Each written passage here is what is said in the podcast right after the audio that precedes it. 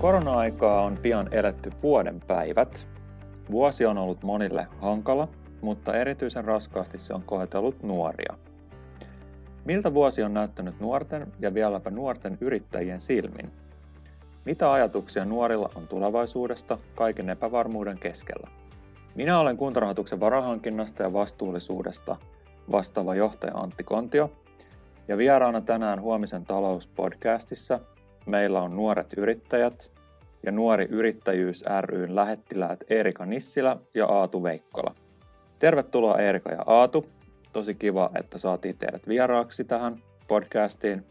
Ja mun täytyy lisäksi myös myöntää, että tämä on ensimmäinen kerta, kun mä oon mukana tämmöisessä podcastissa, joten hyvin suurella mielenkiinnolla odotan tätä keskustelua. Kiitos. Kiva olla, tota, kiva olla täällä. Kyllä, kiitoksia. Oikein, oikein mukava olla täällä keskustelemassa näistä aiheista. Ja aloitetaan tässä vaiheessa pienellä esittelykierroksella. Kerrotteko vielä, keitä te olette ja mitä teidän yritykset tekee? Jos Erika vaikka aloittaa. Joo, mä oon Erika Nissilä. Opiskelen Maretojan musiikkilukiossa Oulussa tällä hetkellä toisella, toista vuotta ja mulla on kesäkahvila yhdessä mun kahden siskon kanssa. Kukkakevarin musiikkikahvila on tämmöinen nimensä mukaan musiikkikahvila, jossa me soitetaan pianoa ja viulua. Meillä on eläimiä siellä pihalla, taidetta, tämmöisessä vanhassa maalaismiljössä. Ja tämä sijaitsee Varkaudessa. Eli kun ihmiset tulee tänne meidän kahvilaan, ne kokee tämmöisen mielettömän kokemuksen siitä rauhallisuudesta ja tästä maalaismiljöstä, mitä meillä täällä kahvilassa on.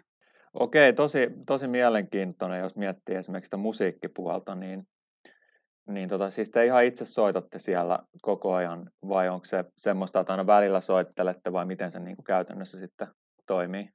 Joo, periaatteessa aina. Aina vaan, jos asiakkaat haluaa, niin soitetaan. Ja sitten meillä on myöskin tämmöisiä konsertti-iltoja, jolloin me soitetaan ihan erikseen niin kuin, ihan niin kuin tunnin mittainen konsertti. Mutta siis aina kun asiakkaat haluaa, niin on tarjolla live-musiikkia.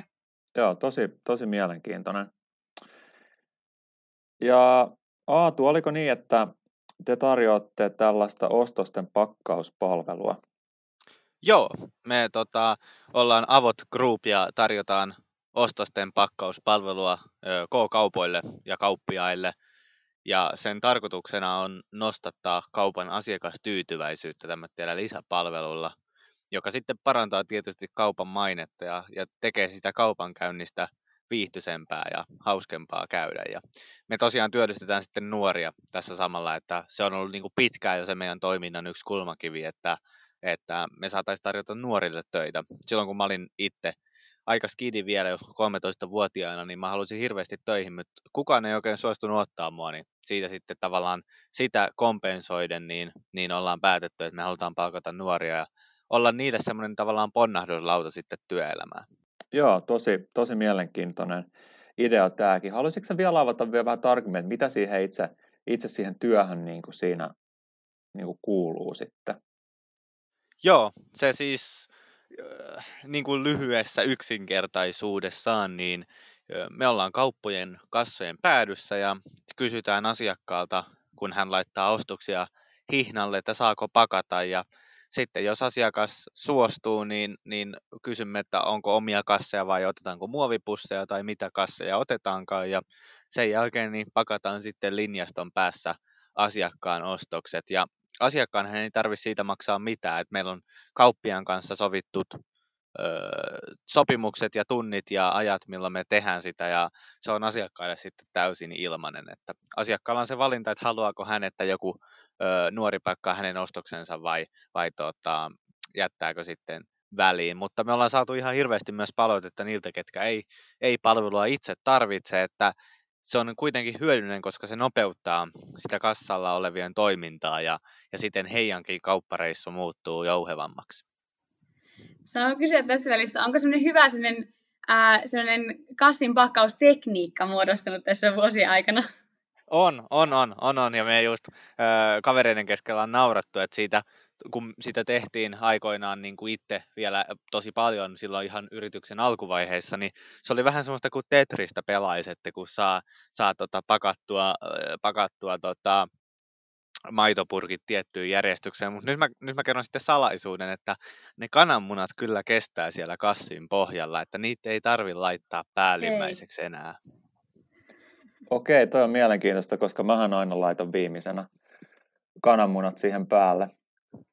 Hyvä, tosi hyvä tietää toi ja, ja tota, kyllä kuulostaa hyvin, hyvin mielenkiintoiselta työltä ja varmaan, varmaan uskon, että kaikki ihmiset on, on tyytyväisiä siinä kassalla sitten, kun saa, saa tarvittaessa apua. Kyllä, ja, ja tota, se on niin kuin, tavallaan se lähtökohta on aina meillä ollut se, että, että se asiakas on tyytyväinen ja se asiakas kokee, että tämä helpottaa hänen kaupassa käyntiä. Jos näin ei olisi, niin eihän siinä olisi sitten tavallaan mitä, mitään ideaa, miksi me tehtäisiin sitä. Että se on ollut se toiminnan niin kuin kulmakivi. Just näin, just näin. No jos siirrytään eteenpäin, niin öö, miten teillä niin kuin bisnekset on nyt sitten pysynyt käynnissä koronasta huolimatta? Ja jos aloitetaan vaikka Aatu sinusta, niin tietysti kaupassa käyminen, niin ruokakaupassa käyminen koronan aikana on nyt muuttunut paljon just sen osalta, että ihmiset paljon tilaa, hakee ehkä kaupasta ja, ja saattaa olla ehkä eri aikoihin siellä kuin nykyään, niin miten, miten se on näkynyt niin kuin teidän työssä?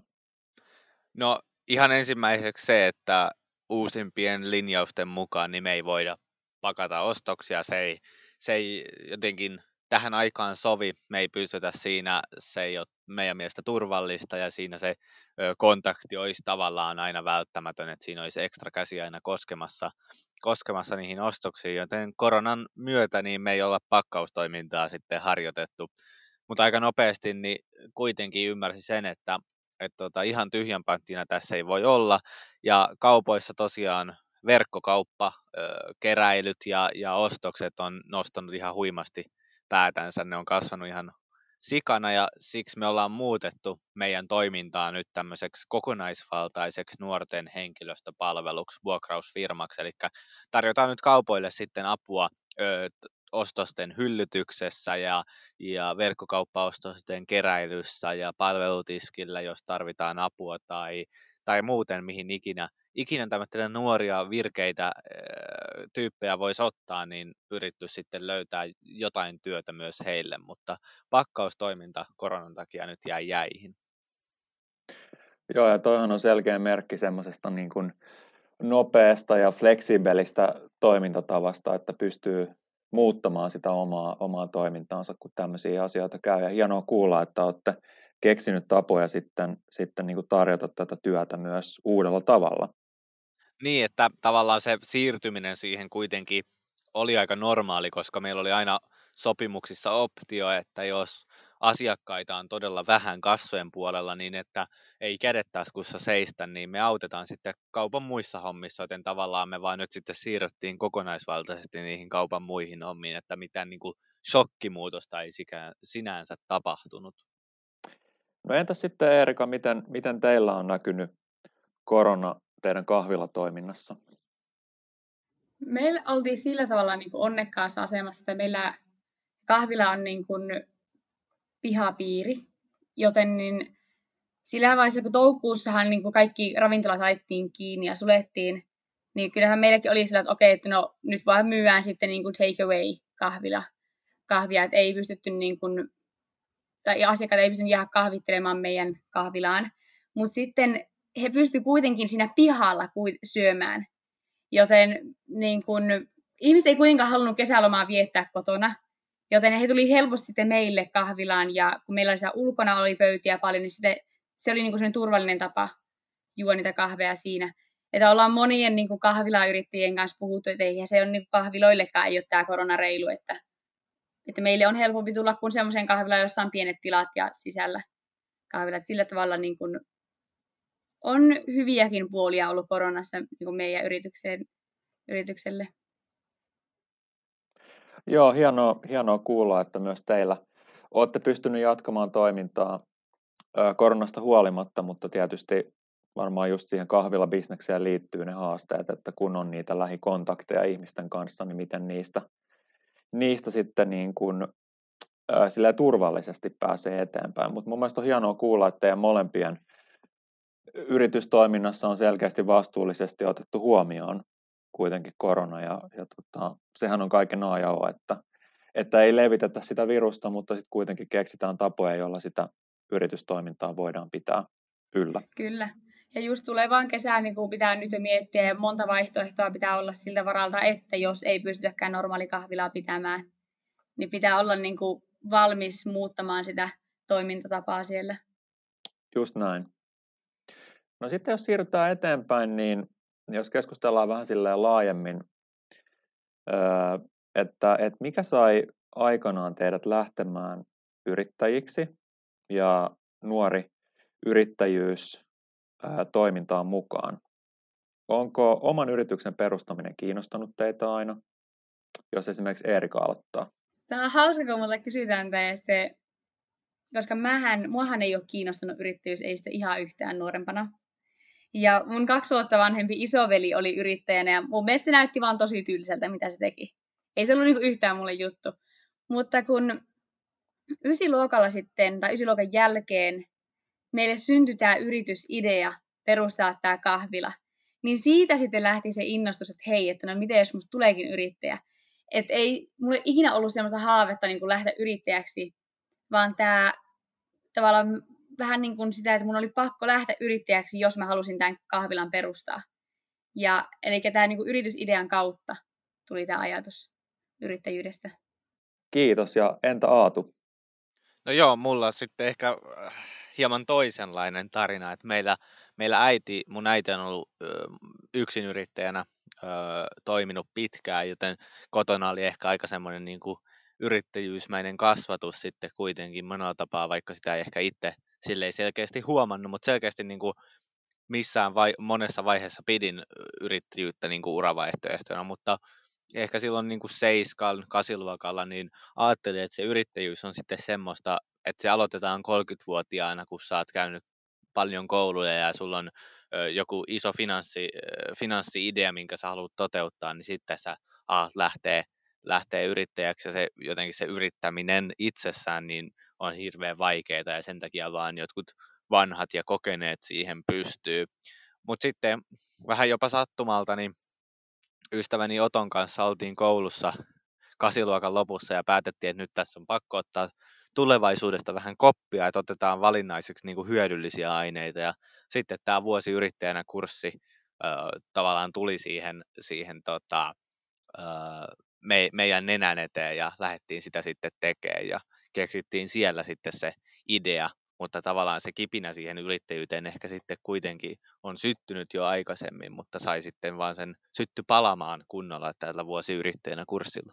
Joo, kiitos tosi, tosi mielenkiintoista.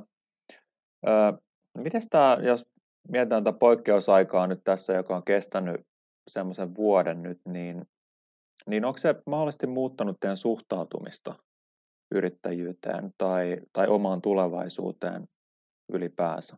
No en mä näkisi, että kovin niin kuin suurta, suurta tota, isoa niin kuin muutosta on tavallaan siihen yrittäjyyteen tapahtunut. Että kyllä mä edelleen niin kuin tulevaisuuden, tulevaisuuden suunnitelmat on pysynyt samana ja, ja se, että mitä mä haluan tulevaisuudessa tehdä. Ehkä ymmärtänyt paremmin sen, että ainoa, mikä tässä elämässä on pysyvää, on muutos. Ja just se, että, että se kyky muuttua ja muuntautua aina vallitsevan tilanteen suhteen on ihan tosi tärkeää. Ja niin kuin sillä jyvät erottuu akanoista, että ketkä pystyy muuttaa ja mukautumaan. Niin ehkä semmoinen niin kuin, tavallaan oppi jäänyt siitä käteen, että, että, että tulevaisuudessakin niin ei kannata sitä muutosta vastustaa, vaan nimenomaan koittaa löytää keinoja sopeutua siihen, koska se on oikeastaan se ainoa vaihtoehto. Kyllä. Ja siis paljonhan mediassakin näkyy sitä, että yrittäjät on ne, jotka kärsii tästä eniten tästä korona-ajasta ja semmoisia niin kaukuvia luodaan siellä, mutta se on just niin kuin Aatu sanoi, että tota, tavallaan semmoinen joustavuus siinä, että sä pystyt muuttumaan ja muuttamaan sun omaa yritystoimintaa, niin se on se, mikä pelastaa tässäkin tilanteessa. Mutta toisaalta vielä niin olen kuitenkin oman kuplani vanki ja varmasti on siis Helsingissä ja muualla siis ravintoloita, keille tavallaan se mukautuminen ei ole vaan semmoinen yksinkertainen juttu ja on varmasti niitäkin, keille tämä tilanne on osunut todella todella pahasti. Itse en vaan kuulu siihen ryhmään, niin tavallaan vaikea myös niin kuin, sitten siltä kannalta miettiä sitä suhtautumista. Joo, kiitos, kiitos kommenteista ja, ja mä oon kyllä ihan 100 prosenttia samaa mieltä siitä, että, että tulevaisuudessa muutosta tulee tapahtumaan ja selkeästi sitä muutosta ää, tapahtuu koko ajan nopeammin ja nopeammin ja mitä enemmän on avoin uusille asioille ja, ja just tekemään asioita eri lailla, niin ihan varmasti siitä tulee niin kuin kilpailuhyötyä. Ja voin käsi sydämellä sanoa, että, että niin kuin rahoitusmaailmassakin niin tämä muutos, tässä mulla on itse noin 13 vuoden kokemus rahoitusalalta, niin, niin siinä aikana tämä muutos on ollut, niin kuin ihan valtava. Että tota, et kyllä siinä on niin kuin pärjännyt semmoisella positiivisella ja, ja motivoituneella asenteella siitä, että, että aidosti kehitetään niitä asioita ja yritetään muuttua aina sen ympäröivän maailman mukaiseksi. No jos mennään eteenpäin, niin, niin tota, onko teillä ajatuksia siitä, että miltä tulevaisuuden työelämä Suomessa näyttäisi kuin pitkällä tähtäimellä? Miten te, miten te ajattelette, että työnteko tai työelämä ylipäätään tulee muuttumaan? No joo, tämä on tota, tosi laaja kysymys, jos näin voi ajatella, mutta ekaksi mulle tulee tämä tavallaan tämmöinen työelämän disruptio mieleen, että meillä tämmöiset vanhat ö, perinteiset alat tulee katoamaan, tulee uusia tilalle, meidän ö, työtehtävistä tulevaisuudessa tulee yli puolet todennäköisesti ole teknologiatehtäviä, ja sitten myös nuorille niin tämä työn joustavuus alkaa olla jo niin kuin, työ ei tule enää ole kahdeksasta neljään ja niin kuin tiettynä päivinä, vaan se työn teko tulee olla semmoista 24 seitsemän globaaleissa yrityksissä, joten se, me luulen, että tämä meidän systeemi tulee muuttuu radikaalisti vielä tässä. Se on alkanut nyt jo muuttumaan, mutta se tulee muuttuu vielä radikaalimmin ja, ja tämmöiset jopa kankeat ehkä työmarkkinat, niin tulee todennäköisesti tiensä päähän, koska ne ei tule enää vastaamaan käyttäjiensä tarpeita. Mä näen myös että tämmöiset kriisitilanteet on semmoista, jotka niinku pakottaa muutokselle. Ja koska kai, siis tiedetään, että ei ihmiset olla hirveän hitaita ja niin kuin muuttumaan ja me ei haluta muuttaa mitään elämässä, niin tavallaan tämmöistä pakottaa sille, niin ää, mitä just ollaan katsottu niin kuin, noissa kysely, niin kuin kyselyjen vastauksia, niin ihmiset haluaa koko ajan joustavampaa työaikaa. Niin kuin Aato sanoi, että niin kuin, tavallaan korona-aikana just ihmiset on halunnut lähteä mökille ja sieltä tehdä töitä. Ja täällä, niin kuin tällä tavalla niin kuin, tätä kautta niin sanotusti kevyt yrittäminen jopa, niin mä näen, että se voisi niin kuin lisääntyä. Että saadaan joustavuutta siihen omaan tekemiseen, mutta sitä kautta myös tulee lisää vastuuta. Joo, kiitos. Ja juurikin näin ja tosi hyviä, hyviä kommentteja myös tähän liittyen. Mutta se varmaan niin kuin, se, mikä ehkä tässä on niin kuin hurinta on just ajatella se, että, että jos vaikka ennen aikaa niin meillä oli tehdas, joka teki vaikka sellua, niin se tehdas hallitsi vaikka 50 prosenttia markkinoita ja se työllisti tuhansia ihmisiä. Niin tulevaisuudessa tämmöiset teknologiajätit, niin tulee hallitsee yli 50 prosenttia markkinoista helposti, mutta silti ne tulee työllistää vaan ehkä parisataa ihmistä jo, niin kuin hyvin vähän, koska se skaalautuminen tulee olemaan niin rajua siinä. Niin tavallaan mä myös toivon ja näen, että tämmöinen teknologia, startup, skene rantautuu myös tänne Suomeen, jotta me saadaan tänne Suomeen niitä ö, isoja yrityksiä mukaan ja me saadaan Suomesta osaavia ihmisiä niihin töihin, koska jos emme siihen junaan päästä nyt mukaan, niin, niin se on sitten, me jäädään vähän tänne Pohjolaan piiloon. Joo, näin varmasti on. Mulla on ainakin itse sellainen käsitys, että Suomessa kuitenkin niin kuin semmoinen suhtautuminen star, startuppeihin ja teknologiaa ylipäätään on aika, aika hyvällä tasolla. Oletteko samaa mieltä siitä, jos mietitään vielä slashia ja kaikkea muuta tämmöistä? Miten, miten te koette, että miten me saataisiin Suomesta vielä houkuttelevampi näille, näille suurille firmoille investoida Suomeen? No kyllä se mun mielestä täytyy lähteä sieltä ihan siitä, että no sä nyt tietenkin finanssi-ihmisenä tiedät, että milloin investointi on kannattava ja, ja näin, mutta se esim. meillähän on niin kuin just, niin kuin sanoit, niin ihan hyvä suhtautuminen startuppeihin. Meillä on Slashia, on Supercellia ja Volttia ollut ja, ja nyt on tota, Sulapakkia ja muuta. Ehkä mä haluaisin nähdä sen, että Suomi nähtäisi niin kuin mahdollisuudena tämmötenä, että me, me ei voida ehkä niin kuin raaka-aineilla kilpailla tai, tai muulla, mutta me voitaisiin sillä osaavalla työvoimalla kilpailla ja tehdä niin kuin Suomesta houkutteleva paikka perustaa yrityksille pääkonttoreita ja muita, koska täällä on niin kuin osaavaa, osaavaa ihmistä ja, ja niin kuin muuten hyvä paikka kehittää sitä yritystä niin kuin eteenpäin teoreettisella tasolla. Joo, sitten jos siirrytään eteenpäin, niin jos, jos niin kuin mietitään kokonaisuudessaan, niin vastuullisuushan on, on semmoinen teema, joka nyt on tässä viimeisten vuosien aikana korostunut yritystoiminnassa. Ja, ja siihen liittyen mä olisin kysynyt teiltä, että, että toimiiko teidän mielestä firmat Suomessa vastuullisesti? Ja jos ei, niin, niin millaisia, millaisia asioita siellä olisi, mihin pitäisi kiinnittää huomiota? No mä itse näen sen niin, että nykyään enemmän ja enemmän asiakaskunta haluaa sitä vastuullisuutta yrittäjiltä, joten melkein niin kuin täytyy, se, niin kuin se pakottaa yritykset toimimaan vastuullisesti. Ja kyllä mä näen sillä tavalla, että ne, jotka niin kuin nämä yritykset, jotka pärjää, niin ne toimii vastuullisesti. Ja tavallaan se, jos miettii niin kuin omaa liiketoimintaa, niin kyllähän siinä niin kuin kaikki mahdollisin keinoin pitää miettiä sitä, koska se on niin kuin tosi iso semmoinen, myöskin semmoinen markkinointi, markkinointiväline, millä voi niin kuin saada myöskin niin kuin, pystyy markkinoimaan omaa tekemistä ja saada niin kuin positiivista näkyvyyttä sitä kautta. Joo, mitäs mieltä Aatu on?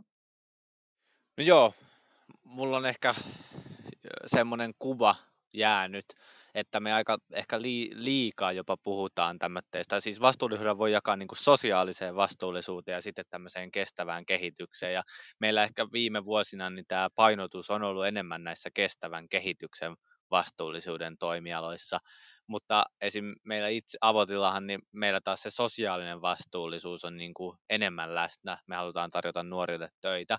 Ja mun mielestä se vastuullisuus, niin kuin Erika sanoi, niin on semmoinen asia, mikä erottaa. Ja nyt varsinkin nykypäivänä, kun kilpailu on niin kovaa, niin, niin jos et sä tavallaan oo sitä, niin sä menetät jonkin verran asiakkaita, sä häviät kilpailua, joten se on sulle niin kuin itselle edullista, että sä toimit vastuullisesti. Mutta mun mielestä siinä on kuitenkin semmoinen pieni ongelma vielä, että se vastuullisuus täytyisi lähteä tavallaan sieltä yrityksestä itsestään ja sieltä yrityskulttuurista. Että, että semmoinen, että kun asiakas tavallaan vaatii, että nyt pitää toimia vastuullisesti, niin sitten me lisätään ehkä sinne joku, että maksa pari euroa lisää, niin me kompensoidaan sun päästöt. Niin tavallaan se pitkällä aikavälillä näyttäytyy ehkä jopa sitten semmoitteena niin kuin viherpesuna, vaan enemmän just semmoista yrityksestä lähtöstä vastuullisuutta. Tavallaan, että se vastuullisuus tulee sieltä yrityksen arvoista ja tekemisistä ja heijastuu niin kuin joka päivä sen tekemiseen. Joo. Hei, te olette ollut äh, pitkään mukana tässä nuori yrittäjyys toiminnassa. Äh, minkälaisia asioita teille on jäänyt siitä käteen?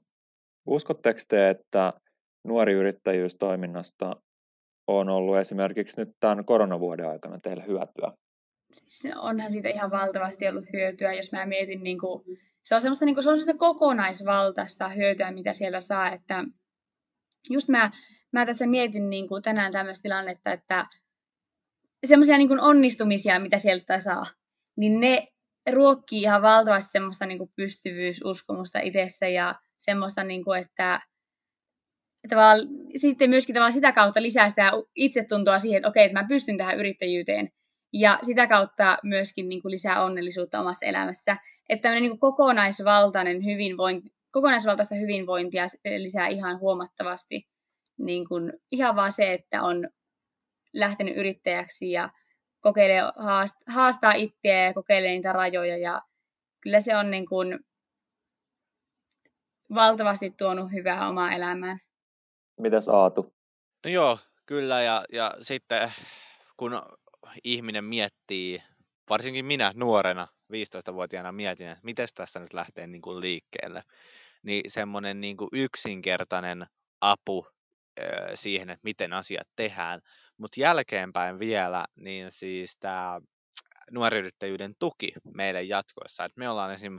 Avotilla ja Oton kanssa niin saatu siis ihan hirveästi apua moneen asiaan. Me ollaan tutustuttu uusiin ihmisiin ja nuoriyrittäjyyden yhteistyökumppanit auttaa sitten jatkossa. Mä ja just pidin, pidin tuossa viime viikolla esitelmää ö, lukiolais, lukion ykkösille nuoriyrittäjyydestä ja omasta omasta yrittäjätarinastani ja sitten mulla oli siinä yksi slide, missä näkyi näitä nuoriyrittäjyyden yhteistyökumppaneita ja kattelin siitä ja melkein kolme neljäsosaa on auttanut pelkästään mua ja avottia niin kuin menee eteenpäin ja omassa toiminnassa, niin ehkä se nousee nyt niin kuin isosti, että tavallaan se verkoston merkitys, mikä sieltä tulee ja saa. Kyllä, asiassa kuin asiassa, niin sieltä löytyy aina joku, joka pystyy auttamaan. Joo, tosi hieno kuulla, että siitä on ollut teille noin paljon hyötyä teidän, teidän yritystoiminnassa. Te olette molemmat nuoria, te olette yrittäjiä ja aika monella mittapuulla meidän tulevaisuus riippuu siitä, miltä teidän tulevaisuus näyttää. Niin mitä terveisiä te lähettäisitte nyt päättäjille siitä, että miten teidän tulevaisuudesta tehdään mahdollisimman hyvä? No mä toivon, että tämmöistä yrittäjyyteen liittyvää niin kuin negatiivista olemusta niin vähennettäisiin ja se kulttuuri muuttuisi positiivisempaan suuntaan siitä, että se yrittäjyys oikeasti on kannattaa ja on tärkeää.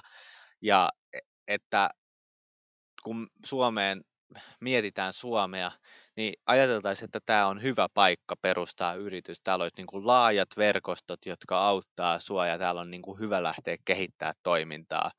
Ja sitten mä toivon, että, että ne päätökset menisi siihen suuntaan, että se yrittäjyys olisi täällä kannattavaa ja, ja helpottuisi, että sitten kun te olette eläkkeellä, niin me voimme tyytyväisin mielin maksaa ne teidän eläkkeet sitten sillä rahalla, mitä tänne Suomeen ollaan saatu.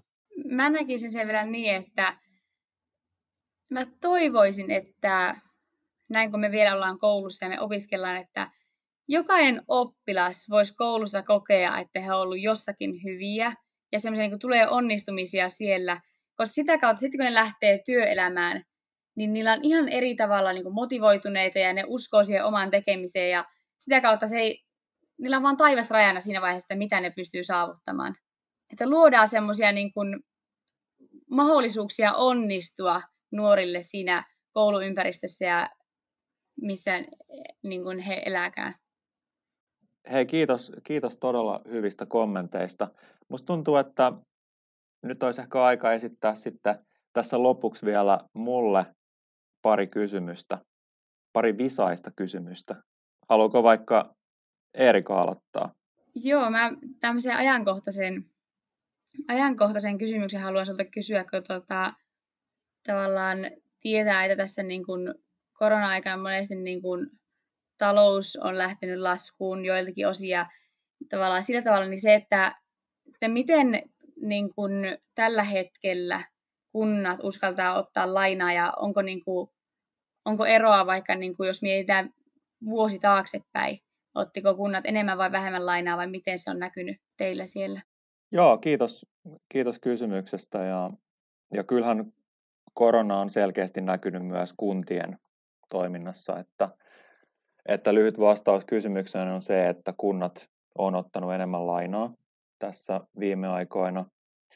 Öö, tietysti jos, jos mietitään niitä summia, niin, niin yksi, yksi tekijä on tietysti se, että mehän kilpaillaan tämmöisellä niin kuin markkinalla, jossa on paljon myös muita rahoittajia.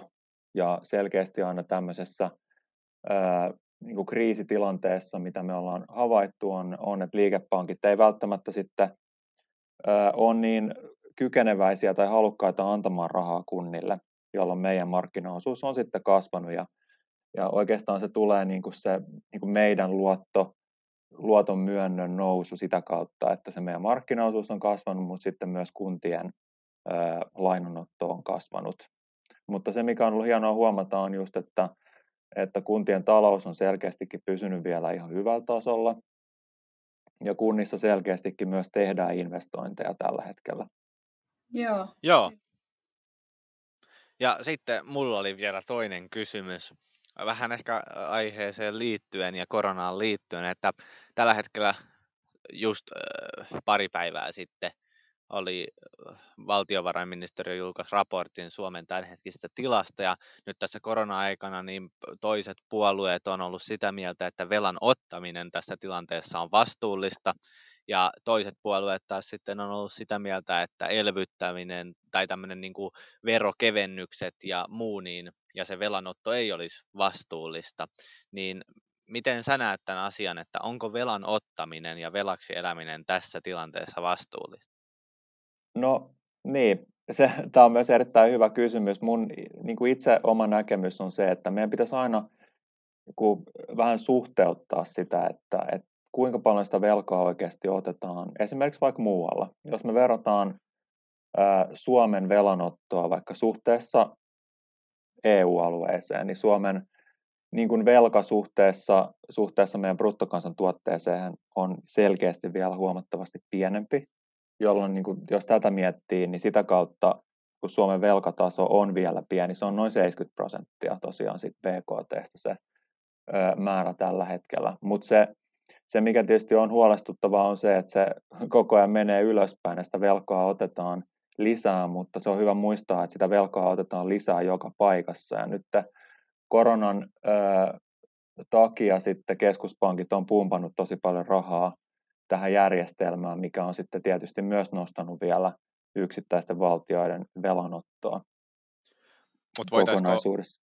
Mutta pitäisikö siinä myös tavallaan sen lisäksi, että verrataan, että miten muut maat on ottanut sitä velkaa, niin katsoa myös sitä, että millainen sen niiden kyseisten maiden työllisyystilanne ja tavallaan se, öö, niin kuin, mi- miten heidän talous voi siinä tilanteessa. Että onhan se ihan eri, että jos valtiolla on tämmöinen noususuhdanteinen tilanne, jossa yritykset investoi ja yrityksiä lisääntyy ja BKT kasvaa, tai sitten jos on toistepäin, että investoinnit laskee ja työllisyys nousee, ei kun työttömyys nousee, niin onhan se tavallaan se sitten se, että toisella on niin kuin parempi, parempi asema siinä mielessä ottaa sitä velkaa.